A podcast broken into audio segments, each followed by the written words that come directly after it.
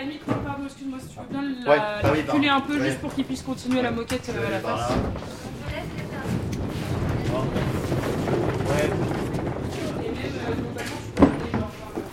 Vers l'arrière. Et on a dit qu'on colle au milieu, mais pour l'instant, on colle pas sur le côté. Attention, faut me laisser le projo du cirque libre. Ah, voilà. Ok. Nous sommes au carreau du Temple à Paris. C'est le montage du plateau pour le spectacle Austerlitz de la chorégraphe Gaëlle Bourges qui nous plonge dans la mémoire et le passé de chacun chacune des interprètes. Et donc là, on est dans la zone grise On est Gaëlle dans la zone Bourges. grise, absolument. Moquette euh, gris clair qui est en train d'être installée. qui est en train d'être installée et tulle gris à l'avant-scène, tulle gris à l'arrière-scène. Et c'est sur le tulle de l'arrière-scène que les diapositives euh, sont projetées. Ça, ça- ça fait office d'écran. Et la toute première image, c'est laquelle Une photographie d'une enfant d'à peu près 5 ans en- qui porte un pyjama et qui a un poupon dans les bras et qui regarde le, le ou la photographe pour euh, avant un spectacle certainement parce qu'on on voit euh, une scène qui se prépare derrière. Et c'est peut-être votre premier spectacle de danse. Et c'était mon premier spectacle de danse absolument avec des chaussons de danse rythmique dont j'étais très fière. Qui avait choisi le costume pyjama? Je crois que c'est Rosie, La professeure. la professeure de danse, absolument. C'est étonnant d'ailleurs comme, comme, euh, comme costume à pyjama. Mais je crois même que c'était pas nos vrais pyjamas, c'était des pyjamas qui avaient été confectionnés. Alors, je sais plus par qui. des vrais costumes. C'était des vrais costumes. C'était un faux pyjama en fait, enfin ou un vrai pyjama de scène. Et C'est ce que j'avais. hein. Et la photo Vous l'avez toujours eu, euh, enfin Euh, vous l'avez je- toujours gardé. Alors pas moi, mais mes, mes, mes parents, oui. C'est dans un, un- un album photo euh, sur une, une étagère euh, chez mes parents. Ma mère classe toutes les photos par, bah, comme souvent, mais à l'époque, il n'y avait pas de téléphone portable, donc c'était vraiment du- du- du- de l'argentique. Et avec des classeurs, euh, avec le, le papier. Alors d'abord, il y avait des espèces de coins autocollants, voilà. Et puis après, il y a plus moderne, les, les choses euh, avec des grandes euh, feuilles plastifiées qui venaient coller la photo. Donc voilà, par, par, euh, par saison théâtrale en fait, un peu. hein. Genre 84-85, euh, 2000-2001, c'est un peu ça, c'est rigolo. Donc effectivement, bah, je l'ai- regardé assez peu hein, quand même. On s'intéresse, enfin moi je m'intéressais assez peu à moi-même euh, en photo euh, dans les albums, mais ma mère a toujours archivé ça. euh. Je sais pas, vous vous regardez les photos dans, vous Pas feuilletez vos, ah ouais, mais des photos papier ou des photos numériques alors? Euh, plutôt numérique, ouais. Mais on a aussi des téléphones qui nous proposent de voir ce qui euh, s'est passé il y a 5 ans, il y a 4 ans. Ouais, avec de la musique pourrie d'ailleurs. C'est ça qui est super, c'est euh, avec des titres un peu euh, Ouais. nuls. Un dîner d'hiver. Ouais, dîner d'hiver, dîner d'hiver euh, 98 et avec une musique euh, sentimentale, alors que c'était un dîner atroce où on s'engueulait avec tout le monde, par exemple, des gens qu'on voit plus. Et vous, vous faites partie des gens qui gardaient tout ou, ou qui jetaient les choses? Non, je- j'essaie de pas garder, non, non, non. Je- c'est horrible, hein. surtout quand on arrive à, à la cinquantaine, c'est un peu l'enfer si on a tout gardé. euh, euh, non, je garde les livres. J'ai du mal à me séparer de mes livres. Et donc pour pas perdre euh, une partie de la mémoire, il faut écrire. Bah, par exemple. Mais alors après, là, je, je, je suis pas à faire la recherche du temps perdu euh, de Marcel Proust. hein. Je, je suis plutôt à oui, oui, la lampe magique, moi. Collection bibliothèque verte. Ça existe encore, non Bibliothèque verte, bibliothèque rose. Après, je prendrai euh, ça- en une demi-heure, ça peut être fait. Je le ferai moi et je vais faire ça. déjà collé. Parce que là, euh, oui, au milieu, par contre, ouais. Bon, bah ouais, et puis après, comme ça, c'est bien de, retasser en angle. Enfin, on part d'un angle et on comme ça, et là, on bloque pousser. Il est 19h sur France Culture et c'est un spectacle de revenants. Un monde est en train de mourir.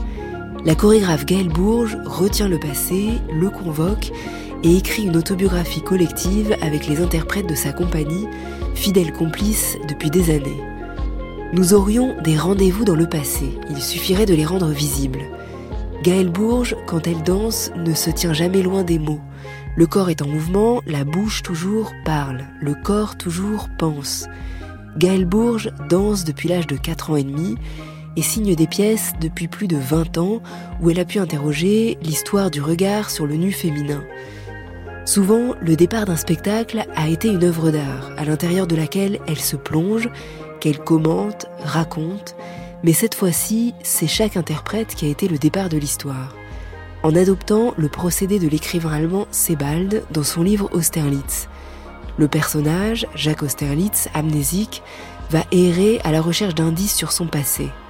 Alors à travers leurs souvenirs, les interprètes tissent une histoire collective. Sur scène, le dispositif ressemble à un livre de Sebald, quelques photos sont projetées en noir et blanc, des apparitions, des disparitions, des visions, et une voix off, celle de Gaël Bourges, pour une vingtaine de fragments de récits. Comme un vaste jeu de pistes où l'on tire les fils depuis l'enfance, l'histoire de la danse, où l'on n'évite pas l'histoire de la Seconde Guerre mondiale ou celle de la colonisation. Dans la pénombre, on entre dans leur mémoire. On croise des écrivains aussi, Thoreau et son livre Walden, Emily Dickinson, dont on cite la phrase Dire toute la vérité, mais la dire oblique. Nous aurions donc des rendez-vous avec le passé. Gaëlle Bourges en organise un pour nous, elle se rapproche encore plus des mots, et on est face au récit de ce qui est en train de revivre sous nos yeux.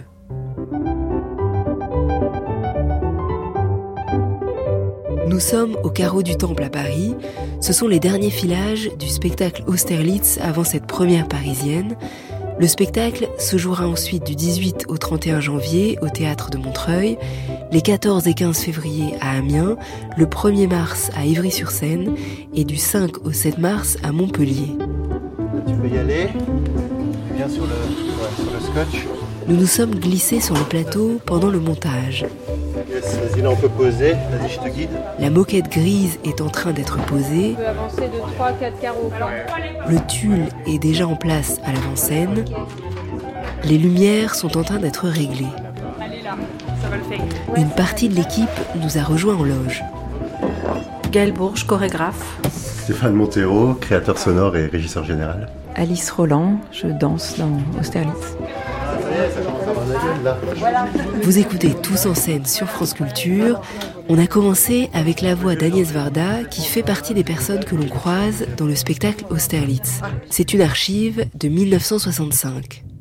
Est-ce que l'idée du souvenir, euh, pour vous, est importante L'idée du souvenir, oui, mais pas vraiment le souvenir parce que j'ai pas de mémoire du tout. Alors c'est plutôt les impressions qu'ont dégagées les, les choses vécues, mais pas les choses. Je me souviens pas très bien des, mais même des choses récentes. Enfin, les détails, si vous voulez, de ce que j'ai vécu et ce qu'on appelle les souvenirs, vraiment, c'est pas net pour moi parce que je n'en ai pas une mémoire réaliste ni précise.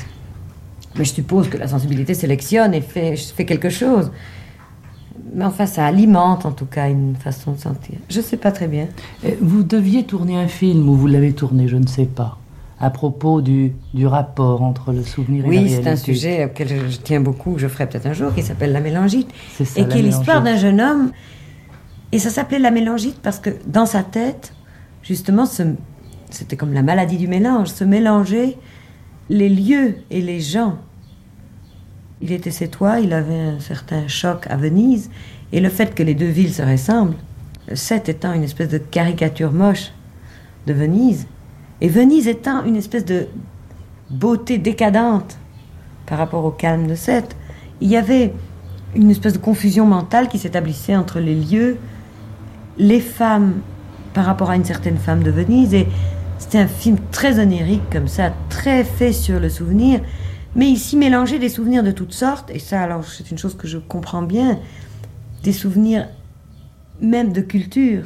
Je veux dire, certaines peintures ou certaines musiques peuvent arriver à se, se faufiler entre des éléments de souvenirs réels et prendre une importance, vous savez, fixer un- une sensation qui est liée à cette peinture, à cette musique, à cet endroit, à cette odeur, et qui dans le temps se place, on ne peut plus séparer justement l'objet d'art ou je, je ne sais pas quoi des sensations qui ont été liées la première fois. Est-ce que ce mot de mélangite, euh, ça, ça vous irait comme départ pour le spectacle Austerlitz? Ah oui, c'est pas mal. Hein. C'est pas mal entre... on, aurait pu appeler notre spectacle Mélangite. Mélangite aiguë. ouais. La maladie du mélange. Ouais, c'est magnifique comme. Euh, et ça me semble tellement vrai ce qu'Agnès Varda dit que c'est pas tant le souvenir euh, que les sensations liées au, souvenir euh, ou à, l'objet enfin, qui reste que l'objet lui-même. Et ça, ça, ça me fait penser d'ailleurs enfin, directement au livre de Sebald qui a inspiré le spectacle Austerlitz. Le personnage qui s'appelle Jacques Austerlitz, dès le début, est présenté avec un sac à dos, toujours vissé sur son dos. Et euh, voilà, ça c'est quelque chose qui arrive très vite. Et en fait, on apprend. Euh, je, je, spoil tout de suite la fin du livre, comme ça, c'est pas besoin de le lire. Mais à la fin, voilà, il a, la, son, quand, quand, des fragments de son passé revient, il se revoit euh, tout petit à 4 ans ou 5 ans, avec un sac à dos vissé sur son dos, sur un banc dans une gare.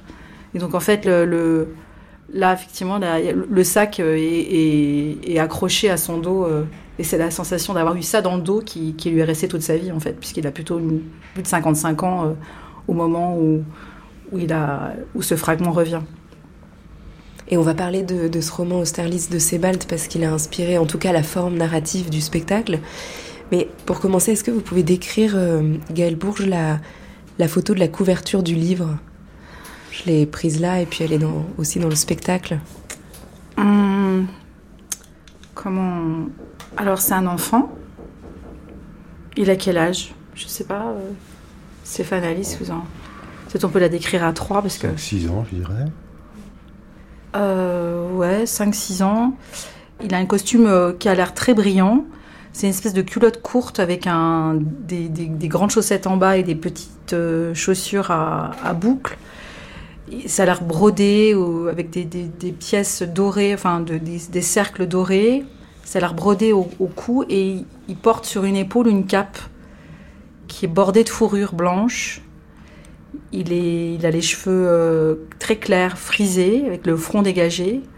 Et il porte dans sa main droite un chapeau. Un chapeau, ouais, un chapeau. Puis il est assez poupon en fait. Il a un visage très, très arrondi, comme ça, les joues un peu joufflus. Et le chapeau est à plumes. Comme on, sait que, le, narrateur euh, dans le livre parle de petit page, on l'appelle le petit page. Mais est-ce que ça, je sais pas, j'ai jamais vu de costume de page, donc euh, je sais pas, je sais pas trop. Nous on l'appelle le petit page blanc. Et le spectacle commence par une autre image d'enfant, c'est le gala en pyjama, et c'est vous Gaël Bourges, enfant, et ça l'enfant, c'est ce regard d'enfant, euh, les enfants qui viennent euh, demander leur dû aux grands, c'est une des phrases euh, du spectacle. cette figure d'enfant, elle revient parce que vous remontez aux, origines des vies de chacun et chacune de, la compagnie.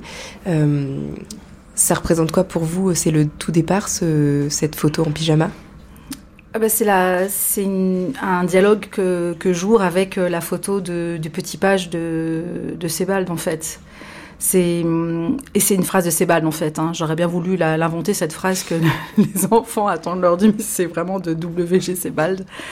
C'est, la, couverture effectivement propose cette image qui arrive très tard dans le livre. Et, euh, c'est un bouleversement pour Jacques Austerlitz, le personnage principal, de tomber sur cette, euh, cette photographie. Et surtout, ce qui est troublant, c'est qu'il ne. Et c'est certainement le cas pour beaucoup d'entre nous. Enfin, il faudrait demander à chacun, à chacune. Est-ce qu'on se reconnaît? Je suis pas sûre qu'on se reconnaisse sur une photo de nous à 5 ans ou 6 ans. C'est quelque chose qui vient vraiment euh, nous, bousculer ou nous gifler, ou peu importe euh, la, la relation qu'on a avec cette période-là de notre vie, mais euh, depuis notre enfance en fait. Et euh, c'est vraiment d'abord une sensation avant d'être euh, une pensée de quoi que ce soit. Donc, euh, moi, je saurais pas dire ce que c'est que ce.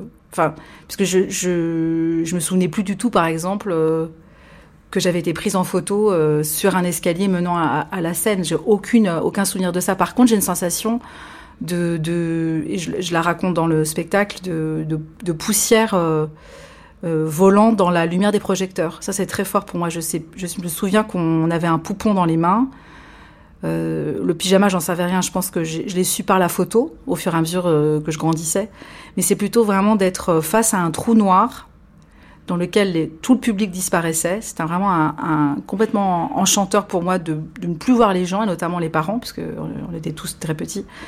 Et par contre, de regarder euh, ce ballet de, poussière qui, dansait comme ça dans la dans l'atmosphère et éclairé par les projecteurs. Ça, c'est un sentiment inoubliable. Et je, dans ma mythologie, euh, enfin celle que je m'invente, c'est que c'est c'est ce moment-là qui a scellé mon enfin dans mon dans mon imaginaire, hein, le, le fait qu'un jour je, ce serait mon métier en fait, d'être sur un endroit devant un trou noir avec des choses en train de voler dans le faisceau des projecteurs.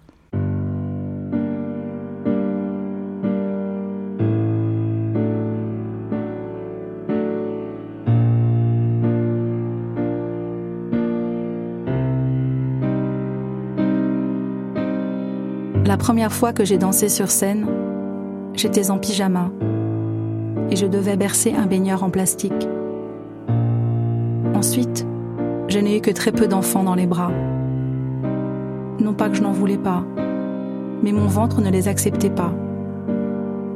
Il en a expulsé trois. J'ai saigné trois fois et j'ai eu beaucoup de peine. Maintenant, je ne saigne plus mais j'ai toujours beaucoup de peine quand j'y pense, aux enfants. Ce n'est pas grave. J'ai eu d'autres enfants après, des enfants imaginaires. Je ne peux pas en parler car c'est un secret. Ce qui est sûr, c'est qu'il y a toujours des enfants qui traînent, ici et là. Pas l'enfance, des enfants. Ce n'est pas pareil. Certains enfants sont chiants d'autres sont drôles. Mais de toute façon, on ne sait pas quoi faire avec. Les enfants font leur vie tout seuls, dans leur tête.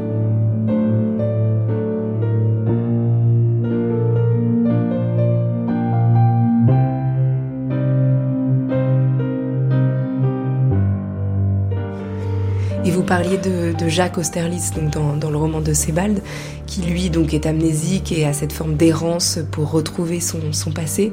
Comment vous décririez-vous euh, le processus justement euh, de recherche et de comment, comment ça s'est euh, ça s'est fait? Généralement avant, pour préparer vos spectacles, Gaël Bourges, il y a beaucoup de lectures, de, quand vous partez d'une œuvre d'art, évidemment, de, voilà, de livres, de commentaires, d'historiens. Mais là, vous, parlez, vous partez de vos vies à vous. Donc, est-ce que ça part de, des archives personnelles, des images, parce qu'il y en a beaucoup dans le spectacle, euh, d'échanges entre vous, de euh, comment ça s'est construit au tout début? En fait, déjà, on s'est vu euh, à deux seulement pendant une semaine, enfin cinq jours. Et là, là c'était l'occasion d'apporter de, des, photographies, puisque justement, là, c'est la forme effectivement du livre de Sebald à la fois dans, des rendez-vous avec le passé euh, qui, surgit euh, par accident surtout et par euh, voilà par glissement, effraction. Et aussi évidemment la forme de, que Sebald adopte dans tous, ses livres de, de, de consteller ses, ses, ouvrages de petites photos noires et blancs. Donc ça c'était très présent dans la fabrication du spectacle. Et donc, euh, on, a chacun apporté des, des, photographies qu'on avait envie d'apporter, en fait, euh, en mettant plutôt l'accent sur le, le, rapport à l'art. Et peut-être éventuellement, est-ce qu'on a une photo de notre premier spectacle ou d'un spectacle de danse ou de musique, parce qu'on n'a pas tous fait de la danse euh, petit. Euh, déjà ça. Et donc, euh, de là, en fait, moi, j'avais pas vraiment, à, part avoir lu Austerlitz que Alice Roland, ici présente, m'a offert, qui était la première fois que je lisais du Sebald. En plus, vraiment, j'ai. Alice, d'ailleurs, me disait, mais tu connais pas Sebald C'est pas possible. Et elle m'a offert deux livres d'un coup, Les émigrants et Austerlitz. Et je les ai vraiment dévorés. Et, et à, part ça, je savais pas grand chose en fait. J'avais pas du tout de plan euh, sur comment ça allait. Là, justement, il n'était pas question de, faire apparaître une, une, œuvre ancienne sur scène avec des moyens simples du spectacle vivant, mais plutôt de, voir ce que les, photographies et les récits déclenchés par montrer une photographie à quelqu'un qui ne la connaît pas allaient produire, en fait. Donc c'est vraiment d'abord ça qui a sept, enfin on est sept en tout, donc six, euh, semaines euh, à, deux de, de, de regard, voilà, de voir comment aussi on, glissait d'une photo à l'autre, de comment qu'est-ce qui qu'est-ce qui remontait, qu'est-ce que les gens ont envie de dire aussi. Enfin, moi j'avais pas, euh, à part le voilà comment tu, comment tu as fait de la danse et pourquoi tu as, as eu envie de faire de l'art. À part ça, c'était assez assez flou pour moi. Alice Roland, vous vous souvenez de la première, des premières images euh, photos que vous avez apportées, archives Il y a une image, euh, l'image de moi, petite fille, en tutu. dans mon tutu, là, voilà, que, qui est dans le spectacle. C'est plus ou moins les premières photos que j'ai. J'ai pas particulièrement de souvenirs de ces moments-là, en fait. Enfin, d'ailleurs, en, en, réfléchissant, je me disais, là, quand tu parlais, que j'ai pas tant de souvenirs que ça de spectacle, en fait, de danse c'était quand même un moment qui arrivait pas si souvent que ça, et donc les, cours de danse, ils étaient beaucoup plus.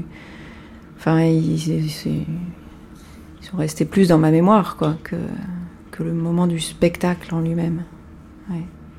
Stéphane Montero Moi, c'est l'inverse. La photo, l'une des premières photos de notre rencontre que, que Gaël montre, c'est lorsque j'avais décidé d'arrêter euh, les études et de faire du son, en fait, euh, avec un collectif en Alsace.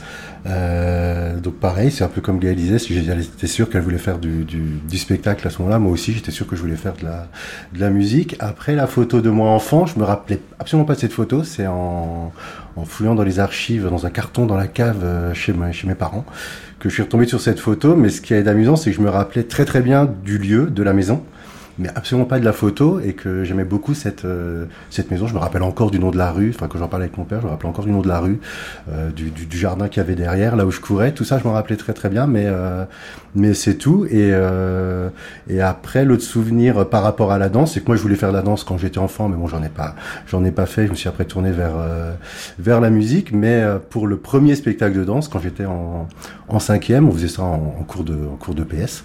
Euh, je me rappelais du début d'une chorégraphie que, que, que j'avais fait avec avec des copains à l'école. Et je me rappelais que du début mais plus du tout de la suite. Et je me rappelais très très bien de ce morceau de de AA que que, que, j'adore toujours en fait. Euh, donc il y a encore ce souvenir de ce morceau de AA et de cette euh, de ce début de chorégraphie que que, que j'avais inventé avec les copains.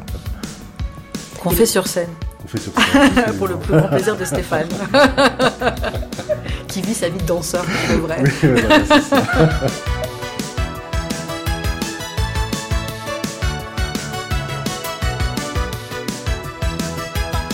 Il y a des récits dans le spectacle, les récits de. Il y a cette voix off, votre voix, Gaëlle Bourges, qui raconte, euh, qui tire les fils, justement. Là, on parle de l'enfance et des premières photos, mais ensuite, ces fils-là qui sont tirés de la mémoire euh, vont très loin, nous emmènent assez loin, à la fois dans l'histoire euh, de la danse, nous, en, nous font voyager aussi dans le temps et dans l'espace, puisque on va en Algérie, à Gorée, au Sénégal, euh, à Berlin. pourquoi le spectacle, on parlait de la mélangite au début, ce mot de Daniel Varda, et vous dites qu'il aurait pu aussi s'appeler des ruines. pourquoi il aurait pu s'appeler des ruines, Gaël Bourges? Ah bah ça, c'est aussi une carte postale euh, qu'Alice m'a offerte. En fait, euh, dans chaque spectacle, euh, se, se, creuse à l'intérieur l'idée la, du prochain. Vraiment, je pense vraiment qu'il y a quelque chose comme ça. et là, en fait, la carte postale qu'Alice m'a offerte, c'était à l'occasion de la première de l'autre, enfin l'avant-dernier spectacle qui est On va tout rendre qui traite du, de la, du pillage euh, d'une partie de, des marbres de l'acropole par un lord anglais, Lord Elgin. Et Alice, elle nous avait offert à chacun, euh, à chacun, non aussi, hein, une carte postale que tu avais, bah, tu peux raconter. Bah, je sais plus du tout à quoi elle ressemblait, hein, la carte. Bah, c'était les ruines. Euh, Mais c'était c'était en rapport en fait avec les ruines du Parthénon, et pour moi c'était plutôt en rapport voilà avec le spectacle qu'on jouait. Donc c'est quelque chose que tu as acheté dans une brocante. C'était des vieilles cartes postales de brocante et je crois que derrière cette carte postale-là, il y en avait qui étaient écrites et d'autres pas. Et derrière celle-là, euh, le correspondant avait écrit, euh, je sais plus, c'était des ruines, des ruines surtout, un truc comme ça. Enfin, sans doute. Des ruines sans doute, voilà. Ouais. Magnifique comme titre. C'est vrai que quand tu avais vu ce, cet écrit derrière la carte, tu avais dit Ah, mais super, on appellera le prochain spectacle des ruines. Voilà. D'où le, le, titre qui a effectivement changé euh, ensuite, puisque tu m'as offert ensuite les livres de Sebald. Mais, euh, mais voilà, mais dès l'origine, dès euh, c'était pas tant les ruines physiques de comme on peut en voir sur l'acropole à Athènes, que, les vestiges enfin, notamment ceux qui sont encombrants d'ailleurs, euh, qu'on porte, qu'on transporte depuis nos héritages familiaux, mais aussi euh, ce, qui à quoi on s'accroche en fait. Des, ça peut être des personnes, on peut s'accrocher à Abby ou à, David Sorrow ou à, je sais pas, Gertrude Stein ou à, ou Vassal Nijinsky en fait. Et des fois c'est bien, des fois c'est encombrant, mais c'est des choses, des choses du passé, des gens du passé, euh, pour beaucoup qui sont morts, mais auxquels on qui nous constitue comme euh, ruine. C'est un peu bizarre, mais euh, c'est pas tout à fait complet en fait, parce que par exemple, on n'a jamais rencontré Abby pour de vrai. C'est pas un ami, mais c'est un ami en ruine qu'on porte en nous. Et en fait, voilà, de ça, c'était plutôt ça. Donc, quel, quel vestige on transporte chacun, c'était vraiment déjà le, mon, mon, idée. Et puis voilà, puisque j'ai découvert euh, le livre de Sebald, ça a glissé vers tout simplement Austerlitz, mais aussi pour des raisons type géographique qui sont très simples, voire un peu bêtes, mais que j'aime beaucoup. Austerlitz, c'est aussi la, bon, une gare euh, qu'on connaît euh, quand on est, euh, quand on vit à Paris, qui est à côté de la Bibliothèque nationale de France, où j'ai rencontré Stéphane. Et moi, c'est la gare où je descendais, parce qu'à l'époque, il n'y avait pas la ligne 14 qui allait. Et là où j'habitais, c'était plus pratique de descendre à Austerlitz, et donc je remontais la Seine jusqu'à la, au cas de Grande Tour. Et puis cette gare, je l'aime beaucoup. Euh, et je ne sais pas pourquoi je l'aime beaucoup. Aussi parce que j'allais dans le sud-ouest par la gare d'Austerlitz. Et en fait, j'ai découvert, c'est ça que j'adore aussi, c'est qu'il y a des choses qu'on ne sait pas à l'avance, mais comme si on les pressentait. C'est comme à Bivarbo qui devient, qui, qui devient, enfin fou, ça va absolument rien dire, mais qui, pense que la, Première Guerre mondiale est de sa, faute et que ensuite qui, part en, maladie psychique et qui, a des visions d'horreur euh, de des siens euh, euh, dénudés, privés de tout et, et, et jetés, enfin assassinés ou jetés en prison. Et c'est juste avant la Seconde Guerre mondiale. Donc j'ai l'impression qu'il y a des choses comme ça effectivement, le, passé nous donne rendez-vous, mais le futur aussi. Il y a quelque chose vraiment, c'est la mélangite aiguë totale. Et en fait, dans, dans Austerlitz, on apprend, enfin, j'ai appris grâce à, Sebald que c'était un endroit de, il y avait beaucoup de terrains vagues avant la construction de la BNF. C'était dans ce terrain vague, il y avait aussi un grand hangar dans lequel les, nazis euh, stockaient euh, les, tous les biens euh, spoliés aux juifs.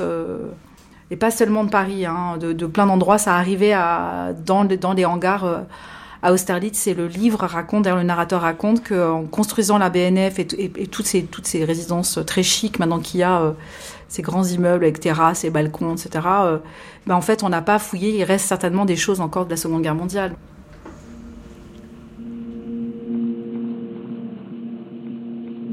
On ne sait pas si la danseuse Loy Fuller connaissait le rituel du serpent. Ces danses serpentines avaient fait fureur à New York en tout cas. Son immense robe chrysalide virevoltait en longs zigzags, plein de couleurs changeantes, et la métamorphosait en papillon géant. Elle avait inventé une danse de serpent éclair, comme lui, sitôt vu, sitôt disparu. Une danse qu'on ne voit que dans la trace de son effacement. Loy Fuller avait tellement de succès qu'elle avait même été invitée à danser dans le grand show de Buffalo Bill. Puis elle avait embarqué à bord d'un paquebot à destination de Hambourg. C'était trois ans avant que Warburg ne rejoigne l'Amérique dans le sens inverse. Ils ne s'étaient donc pas croisés. Pourtant, l'année où Warburg découvrait les rituels des Indiens Pueblos au Nouveau-Mexique, Loy Fuller faisait une série de photographies dans une robe imprimée de grands serpents zigzagants. Sur l'une des photos, on peut la voir avec un serpent vivant dans la main. Elle l'approche de sa bouche.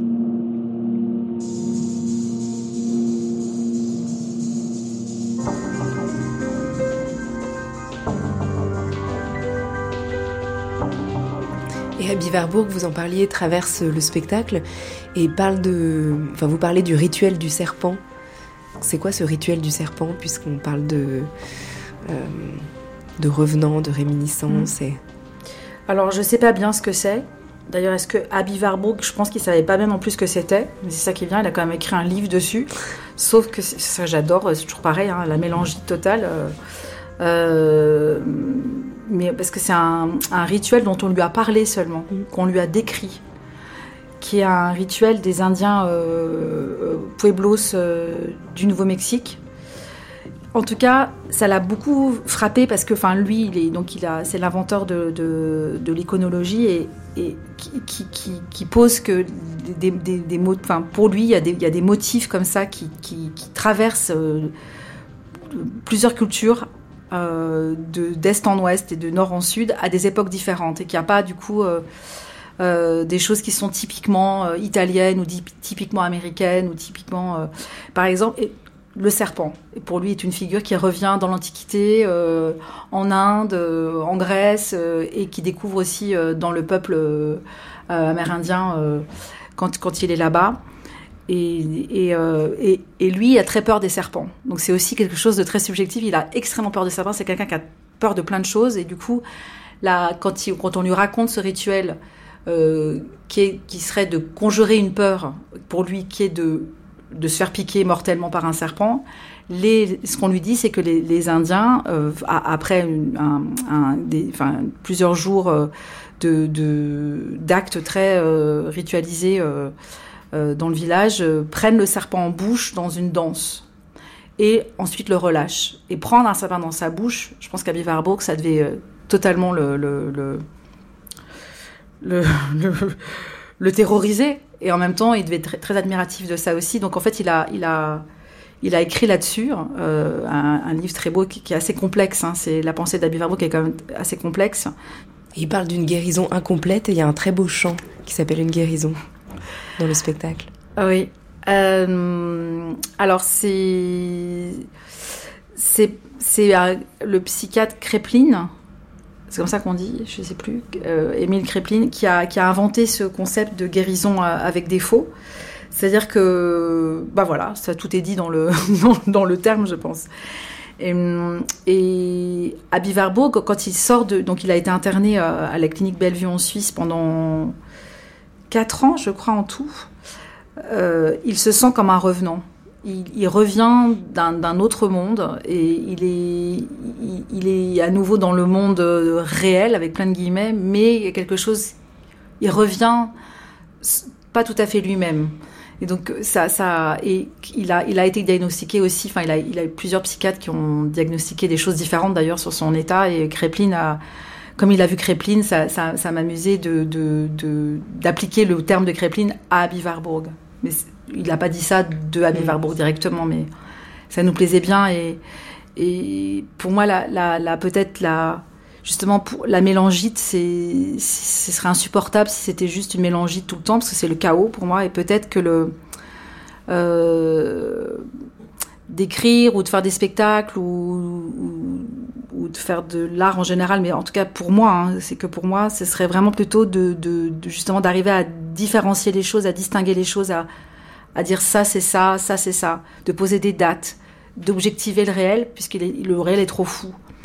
Et ce serait même de chercher la vérité. Je, absolument pas ce que je dis quand je dis vérité. Hein. Pour moi, justement, c'est de distinguer les choses pour pas que la mélangite nous avale toute crue c'est insupportable en fait. Et c'est ce que fait ces balles pour moi, c'est que on ne guérit de rien, mais de savoir, c'est déjà mieux que, que de vivre dans le chaos en fait. Il y a quelque chose comme ça. Alors je sais pas ce qu'on sait. Jacques Austerlitz sait d'où il vient, ça le guérit absolument pas, mais il sait.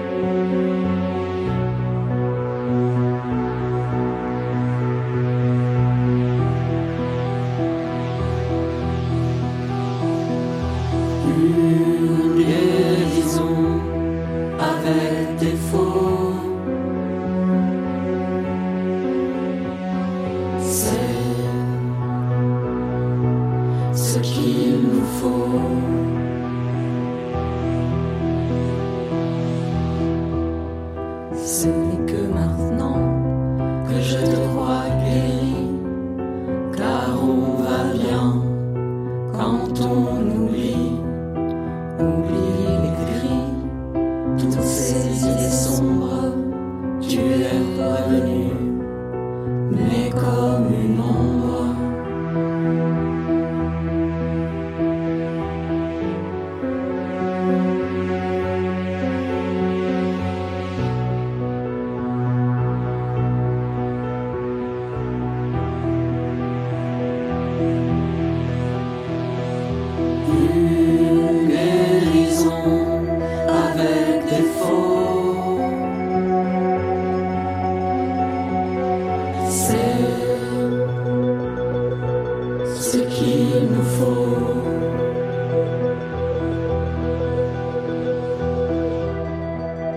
sommes toujours au carreau du Temple à Paris avec la chorégraphe Gaëlle Bourges pour parler du spectacle Austerlitz qui plonge dans la mémoire et les souvenirs des interprètes. Deux sont avec nous, Alice Roland et Stéphane Montero.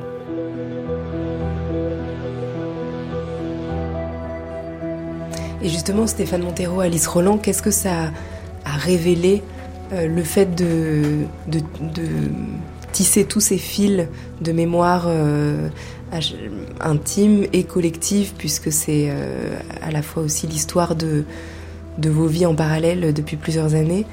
Euh, les mettre en récit de cette façon-là, qu'est-ce que ça a, a révélé pour vous? Ben, au départ, euh, bah, de re-questionner mes parents sur, euh, sur leur histoire. Euh, aussi, donc j'ai appris énormément de choses sur, euh, sur eux, de replonger dans les, dans, les, dans les photos, reposer des questions sur des personnages que qu'on voit. À un moment, Gaël m'a envoyé, m'a demandé des photos. Donc il y a cette fameuse maison à, à Haute-Marsheim en Alsace. Il y a une dame qui est, qui, est- qui à la fenêtre. Et euh, je me rappelle absolument pas de cette dame et on la distingue à peine. Et il s'avère qu'elle ressemble énormément à ma grand-mère, mais c'était pas ma grand-mère. Enfin, je disais, du coup, je demande à mon père et il me fait, bah, tu te rappelles pas, en fait, c'est la sœur de ta grand-mère qui était avec nous pour le baptême de ton, de ton frère, etc. Donc j'étais là, ah oui, d'accord, mais comment elle s'appelait cette dame? Enfin, d'où, d'où, d'où, d'où, elle venait, où elle habitait, qu'est-ce qu'elle faisait, etc. Bon, il y a des choses qui sont assez floues pour lui aussi. Euh, donc euh, ça m'a, ça m'a un peu fait replonger dans, dans mon histoire, euh, dans mon histoire familiale et, euh, et je continue aujourd'hui à, à, questionner, euh, à questionner mon père en tout cas euh, sur euh, sur notre histoire. En fait, continuer à chercher en fait d'où d'où on vient en fait vraiment. Euh, les îles du Cap Vert. Enfin, je m'intéresse. Enfin, j'essaye d'y aller le plus souvent possible euh, pour pour découvrir un peu d'où bah, mes racines en fait vu que mes deux parents, mes grands-parents viennent des îles du Cap Vert et c'est un pays que je connais très peu. Je comprends la langue, je connais les us et coutumes et tout ça, mais euh, pas, pas, pas l'histoire familiale liée, liée au Cap Vert et le rapport de mes parents, par exemple, avec, avec la colonisation française, par exemple, qui ils ont grandi au Sénégal. Euh, donc du coup, quel était ce rapport avec la France, euh, venant pays, euh, d'un pays lusophone, mais ils ont grandi dans un pays, une ancienne colonie française, etc. Donc ils en ont très très peu parlé de tout ça. Enfin, ils parlaient de, de, ce rapport avec la France. Ils sont venus en France, on a été élevés ici, mais très peu parlé de l'histoire et de ce rapport en fait avec ce pays d'origine. Donc du coup, ça révèle un peu tout ça. Pour moi, c'est de replonger dans, et de re-questionner, poser des questions sur mon histoire familiale. Alice Roland Euh, bah, il y a plusieurs choses en fait. C'est vrai qu'il y a toute cette, euh, cette histoire de, comme Gaëlle expliquait, donc elle a proposé un espèce de protocole de travail où elle passait d'abord une semaine seule avec chaque interprète. Euh, évidemment, pendant cette semaine, bah, bah, comme on se connaît aussi depuis longtemps, qu'on est amis depuis longtemps, et que par hasard, il se trouve qu'on a grandi plus ou moins dans la même, euh, la même banlieue, euh, il y a toutes ces petites coïncidences qui, qui émergent et qui sont assez drôles, mais qui sont des choses presque fortuites en fait de nos, de nos vies, mais qui nous relient, je pense, de façon assez profonde, malgré, malgré leur caractère fortuit.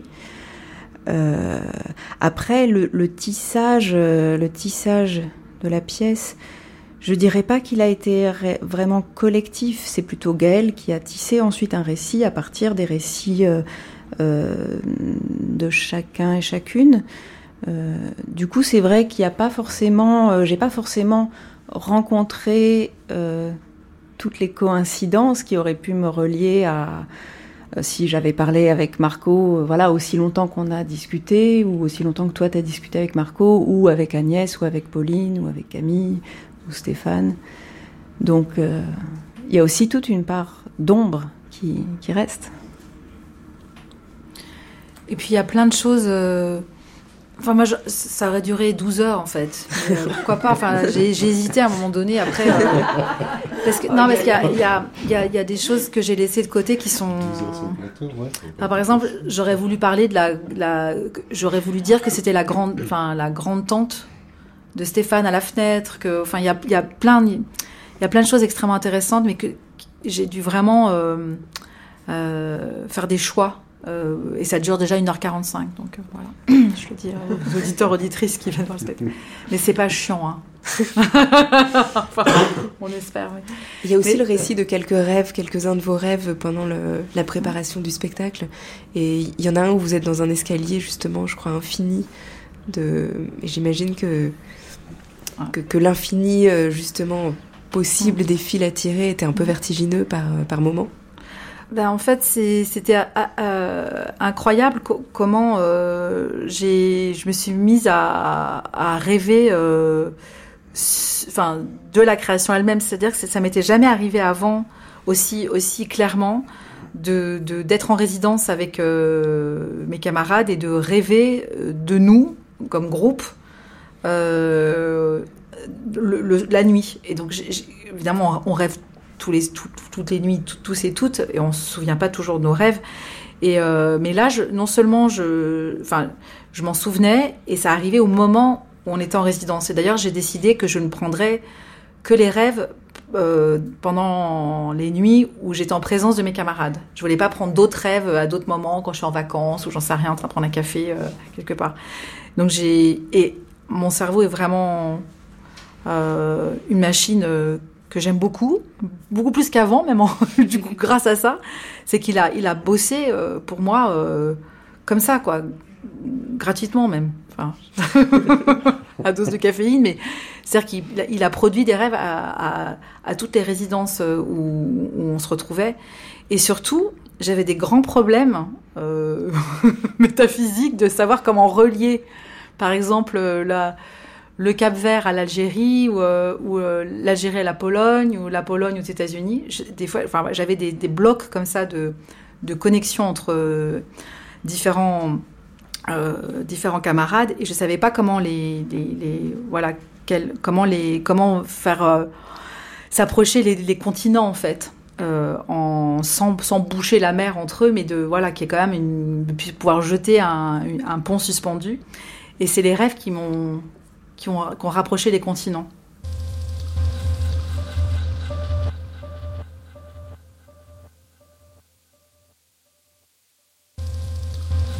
Pendant la création du spectacle, je rêve que je dois descendre une série infinie d'escaliers, sans jamais arriver à rejoindre la scène, qui est au sous-sol du bâtiment. Une sorte de musée vertical sur plusieurs étages, avec des salles d'exposition tout en longueur, où il n'y a que de l'art abstrait au mur. Je dois traverser une salle, puis descendre un escalier, traverser à nouveau une salle, descendre, traverser, descendre, traverser.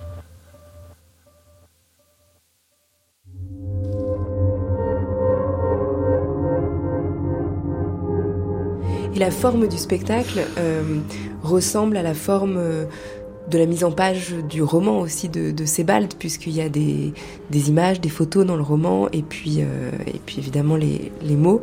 Et là, dans le spectacle, ben, les mots sont très présents, euh, puisqu'il y a cette voix off qui, qui, qui, fait le récit. Il y, a, il y a ces images, ces photos en noir et blanc qui apparaissent, et puis il y a un voile tendu.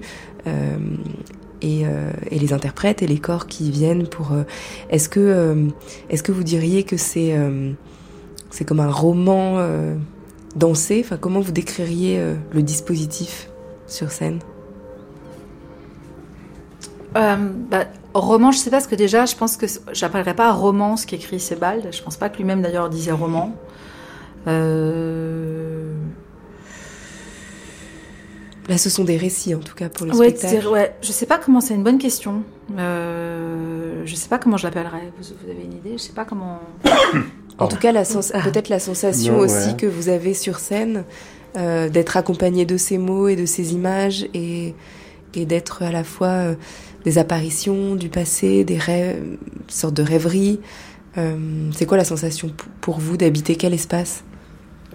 Bah ouais, un espace mental. Moi, j'avais appelé toutes les bandes son que j'avais faites, j'avais appelé ça justement des mindscapes, euh, parce que je trouvais que c'était voilà, on plongeait un peu dans des et de recréer en fait euh, d'un point de vue sonore en fait des espèces de de paysages, euh, de paysages oniriques, de paysages sonores par rapport à ce que que, que, que, Gaël me racontait. Donc on est parti sur cette idée de, du piano, des compositions de, de, Christian, et puis de les transformer justement, de transformer ça, partir un peu de toutes, les, de toutes ces pistes, et puis tout, tout de, de Wert, de recréer des, des, paysages sonores. J'ai l'impression d'être dans la tête de, de, Gaël, un peu dans la mienne, un peu dans celle d'Alice, et puis de, traverser leur, euh, quelque part une, une, infime partie de leur, euh, de leur histoire, mais de manière très, très, très furtive en fait. Ce qu'on on arrive, on, on, on, fait un petit, un petit bout de leur, euh, de leur histoire, on repart.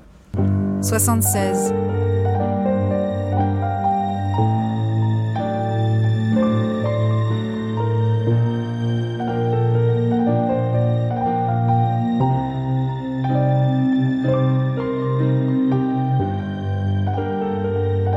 Soixante-dix-huit, soixante-dix-neuf.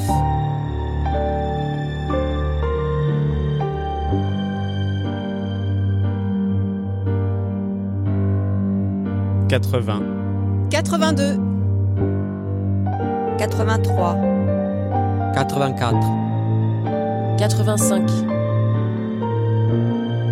86. 87, 88.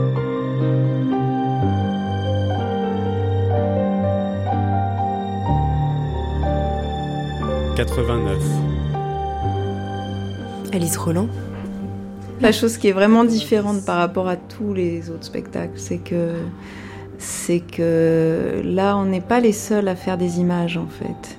Il y a les images, il y a les photos qui sont qui sont là, qui apparaissent, qu'on voit assez peu en fait de l'intérieur, parce que d'abord on, on, entre et on sort assez souvent. C'est quasiment une chorégraphie d'entrée et de sortie plus que de ce qui se passe vraiment au plateau.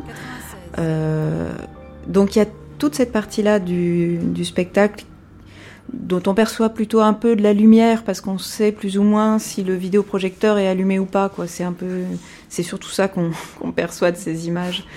Euh, et, vraiment la chose qui est très différente, en tout cas par rapport au précédent spectacle et par rapport à pas mal de spectacles qu'on a fait quand même ensemble, c'est que c'est, un spectacle très fragmentaire, en tout cas de la place de l'interprète, parce qu'on, comme je disais, on entre et on sort sans cesse pour des petits morceaux de choses, des petits fragments qu'on fait, ce qui n'est pas du tout le cas justement dont va tout rendre euh, le précédent, où on avait une espèce de, partition qui était euh, qui était un qui se déroulait du début à la fin du spectacle où on sort jamais de scène. Et donc on est toujours dans une espèce de d'ailleurs de lenteur aussi euh, qui qui étire quelque chose. Alors là, c'est pas du tout euh, ce mouvement d'étirer quelque chose. Euh, euh, ouais, c'est plutôt des petits bonds. On a l'impression de beaucoup sauter sur scène, sauter hors de scène. c'est un, peu ça, cet espace-là. C'est vraiment effectivement que des apparitions et des disparitions. Et c'est vraiment la, on est comme dans une chambre grise, puisque c'est gris. Le, vous parliez du, du, du rideau, je sais pas, c'est du tulle en fait qui, qui, à la fois euh, obstrue la vue, mais qui permet de voir quand même. On voit à travers quelque chose. On voit à travers une grille, en fait, enfin, un, un tramage de tissu. Et la moquette est grise aussi. Donc il y a vraiment. Oui, c'est une, zone grise de la mémoire. Et, euh, et, et, comme, la, comme, comme le passé revient par. Euh, enfin, là, je dirais que la forme du livre de Sebald existe dans le. Enfin, a produit le dispositif qui permet de, de voir, mais à travers un, quelque chose de flou, enfin, qui floute le regard et, dans le, et, à, et à, travers lequel on ne peut voir que par fragments. Souvent, quand ça me fait souvent ça, je suis dans un, vraiment dans un tunnel extrêmement obscur et je vois pas du tout où, ça va sortir. Je vois même pas la lumière euh, quand j'y entre. Un peu comme dans une grotte. mais euh, mais je, je, justement, les, les rêves qui me, qui, qui, me poussaient comme ça la nuit me, me, me, me soutenaient pour avancer, en fait. Et comme j'avais vraiment ces balles, je n'ai pas quitté ces balles dans ma table de nuit, je l'emportais partout comme un, comme un talisman en fait. Et je relisais tous les, tous les soirs un bout. Pour, comme pour être habité, euh, bah, c'est comme un rituel en fait. J'ai inventé un rituel d'être habité par quelqu'un d'autre et par d'autres que moi pour trouver cette. Euh, c'est pas, c'est pas pour dire oh là là, j'ai vraiment une méthode hyper mystique, etc. Mais c'est vraiment un pour, pour, euh, pour se faire confiance, en fait. En fait, je ne pouvais pas me faire confiance toute seule, il fallait que ces balles m'aident à, à trouver euh, comment me sortir de tous ces fragments d'histoire que, que, mes camarades ont, bien voulu euh, me, me, me, transmettre avec les photographies et de, de voir comment ça pouvait tenir ensemble, en fait.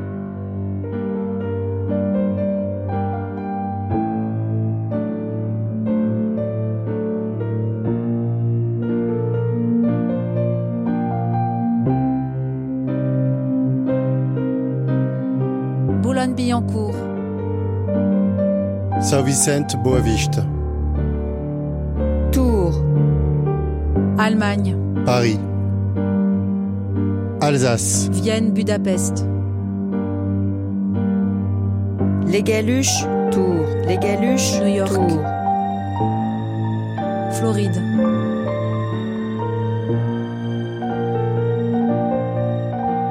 Châtenay, Picardie, Châtenay, Bretagne, Châtenay, Picardie, Châtenay, Bretagne. Mais je pense à ces moments comme la danse euh, des dates ou la danse euh, avec des noms de lieux euh, où justement on, fait des bons, comme, comme vous le disiez, et où, où les choses circulent même dans la tête du spectateur, parce que c'est des choses très évocatrices, des dates. Et finalement, j'ai l'impression qu'on accepte, on rentre dans ce cette mélangite qui petit à petit s'organise parce que le, le, récit quand même de votre voix est très structurant du début à la fin du, du spectacle et il permet ces apparitions, ces disparitions et, et ce, cette fragmentation. Oui, mais de toute façon, c'est ce que je disais tout à l'heure, c'est que pour moi, c'est pas de rester dans la mélangite, c'est au contraire. C'est même, je crois que j'ai fait des spectacles pour ça. C'est pour, euh, euh, encore une fois, c'est très euh, personnel, hein, mais c'est de, oui, de poser des dates, des, de, un, nombre de morts, par exemple, la Seconde Guerre mondiale, enfin, vraiment d'arriver à distinguer dans, le noir. C'est pour moi, c'est extrêmement important. Donc les dates, par exemple, les cartographies qu'on fait, on les a faites d'ailleurs en semaine euh, à deux. C'est qu'on a à, la, la, fin de la semaine, euh, chacun chacune était invité à, à cartographier dans l'espace les lieux importants qu'il avait, ou elle avait euh, décidé de, de, de, montrer pour le spectacle. Donc euh, voilà, si on est né en banlieue parisienne, eh ben on, on, parle de, ce, de cette ville de banlieue parisienne et on va. Euh, et c'était rigolo aussi parce qu'on s'est dit qu'on allait dans les vrais euh, endroits où on a été et aussi dans les endroits qui ont été importants pour nous sur le plan imaginaire. Parce que par exemple, moi je cours au Japon aussi, alors en fait on s'était dit euh, que quand on était vraiment allé quelque part, enfin on fait un peu ça, on triche un peu aussi, hein, bien sûr, mais on va, on va tranquillement plus ou moins dans les lieux où on a vraiment été et on court dans les lieux imaginaires, qui sont effectivement des lieux subjectifs où finalement on, on n'est jamais allé. Et effectivement, moi, je cours au Japon, alors que je n'ai jamais, mis un pied au Japon, mais parce que j'ai beaucoup aimé le cinéma japonais. Mais c'est vrai qu'en vrai, si je suis, euh, sincère, le cinéma japonais, quand je l'ai découvert, c'est plutôt le musée de Cluny. Enfin, je, je, dis ça parce que je, je l'ai raconté ce week-end au musée de Cluny, parce qu'on faisait une performance au musée de Cluny. Mais j'ai associé les tapisseries du Moyen Âge avec les films qui parlent du Moyen Âge japonais. Enfin bon, donc c'est vrai que c'est pas du tout logique, mais euh, je me dis voilà, on va quand même. Voilà, moi je cours au Japon et Alice court aux États-Unis, alors qu'en fait on a voilà, on, elle a pas elle a pas rencontré Thor aux États-Unis, et moi j'ai pas rencontré Kurosawa au, au Japon en fait on ment effrontément. et puisqu'on parle d'association et de ce qui de rebond, euh, c'est quoi la pratique du bon voisin pour nos bibliothèques? Alors ça, c'est à Bivarbourg. Euh, c'est absolument magnifique. Euh, c'est un principe qu'il avait mis en place. Alors lui, donc, il est, connu aussi pour avoir constitué une bibliothèque faramineuse dès, son, jeune âge, enfin, dès qu'il est devenu adulte. Je ne sais pas si vous connaissez l'histoire, mais en fait, il était l'aîné d'une famille de banquiers, donc il était supposé reprendre le, poste de son père. Et c'était une des plus anciennes, euh, peut-être, hein, famille, euh, d'après Wikipédia, mais bon, faut toujours se méfier de Wikipédia, de famille de banquiers euh, allemands. Et donc lui, il n'avait pas du tout envie de reprendre la banque, ça n'intéressait pas du tout. Donc il avait fait un pacte avec son frère à l'enfance, enfin vers, vers 12, 12, 13 ans, 11, 12, 12, 13 ans, en disant à son frère plus jeune, je te file je te file la, direction de la banque, parce que ça m'intéresse pas, mais par contre, en, contrepartie, je veux bien que tu m'achètes tous les livres que, que j'aurai envie de lire.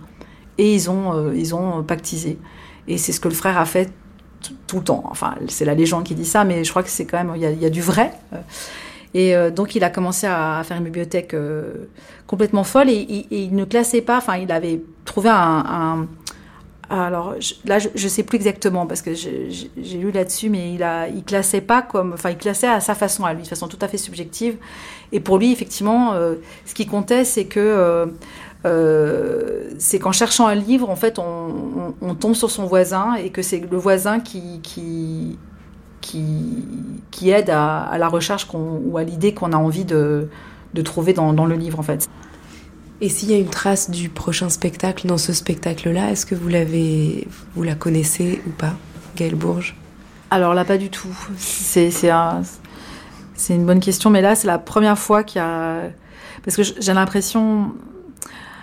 Je ne pourrais pas dire pourquoi maintenant, parce que peut-être je le saurais jamais, mais il, s'est passé quelque chose de, différent dans cette création, pour moi, dans mon, c'est comme si euh, j'étais descendue plus bas.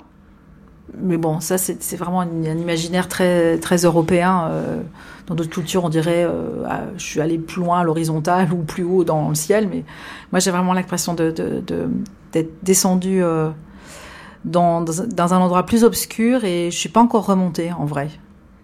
Je, je sais toujours pas ce que c'est que la fin. Euh, oui, c'est ça, je sais toujours pas ce que c'est exactement la pièce. Ouais, je suis vraiment. Enfin, je dis ça sans. C'est pas une posture, hein, ou un. Mais je, je sais pas trop où je suis encore, en fait. C'est assez étrange. C'est ni agréable ni désagréable, mais. Euh, je suis dans une cave, quoi. C'est très clairement. Le livre de Sebald est une fiction. Mais la fiction est une façon de dire la vérité sans qu'elle ne nous submerge d'un coup dire la vérité, mais de façon oblique. C'est le titre d'un poème d'Emily Dickinson. Pourtant la vérité n'est pas dans le langage, elle est nulle part. C'est un ordre des choses où on dit autre chose que ce qu'on dit, où il est naturel que ce qui est dit renvoie à un ailleurs, à une ombre du langage, où la vérité attend sans pouvoir jamais être dite.